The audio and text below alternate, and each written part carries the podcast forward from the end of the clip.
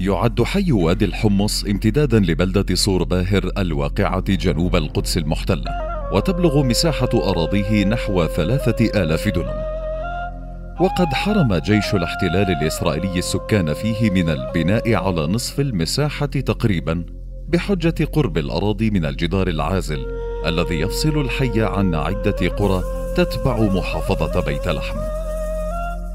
الجدار الذي أقيم في هذه المنطقة أقيم بحجة الأمن ولكنه يفصل الأحياء العربية عن بعضها البعض. لا يوجد أي مستوطنين أو أي مستوطنات أقيمت في هذه المنطقة.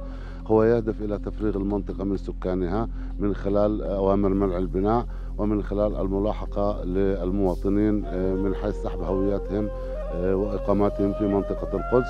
في 2011 استصدروا كاينين مطلعين قرار بعد اللجنة تاعتي هذه. مطلعين قرار اللي هو بحجة أمن الجدار منع بناء بحجة أمن الجدار اللي هو على بعد من 250 حتى في بعض المناطق تصل ل 380 متر.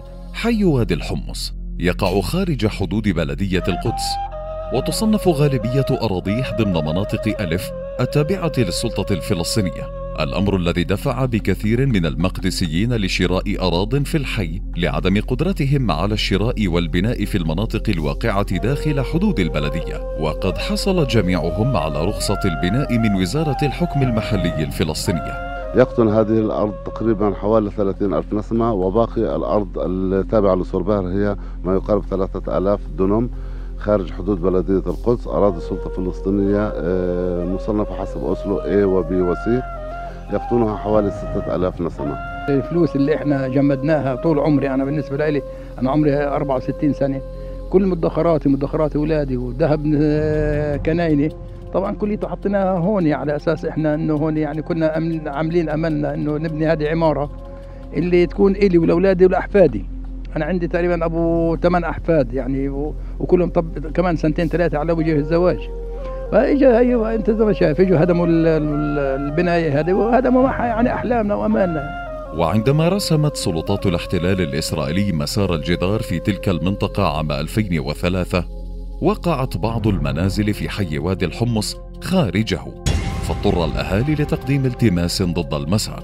قام الاحتلال الإسرائيلي بالعام 2005 بفرض واقع جديد وهو إقامة آه، الجدار العنصري العازل جدار الضم والتوسع. وقام بتقسيم هذه المنطقة إلى قسمين. جزء من الأراضي خرجت باتجاه مناطق الضفة الغربية المحاذية لأراضي دار صلاح والخاص والنعمان والعبيدية والجزء الآخر بقي داخل الجدار ومتاخم لحدود ما يسمى ببلدية القدس. منتصف يوليو عام 2019 اقتحمت شرطة الاحتلال الإسرائيلي حي وادي الحمص في صور باهر بالقدس المحتلة وحولت الحي لثكنة عسكرية وفرضت حصارا عليه تمهيدا لهدم عشرات المنازل.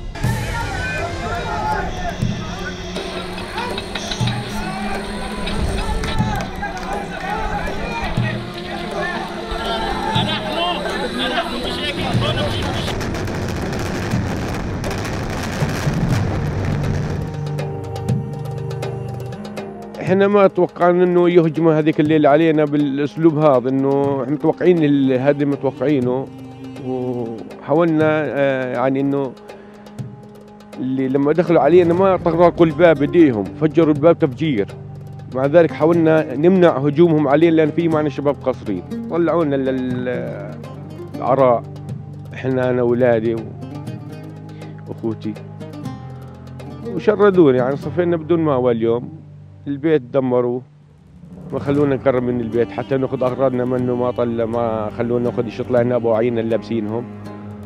وهدموا لنا البيت هدموا كل شيء مع البيت. هذا البيت عبارة عن بيت عائلي. يعني لما بنينا البيت بنينا فيه كل شيء. بيت الحلم العائلي. بيت المستقبل.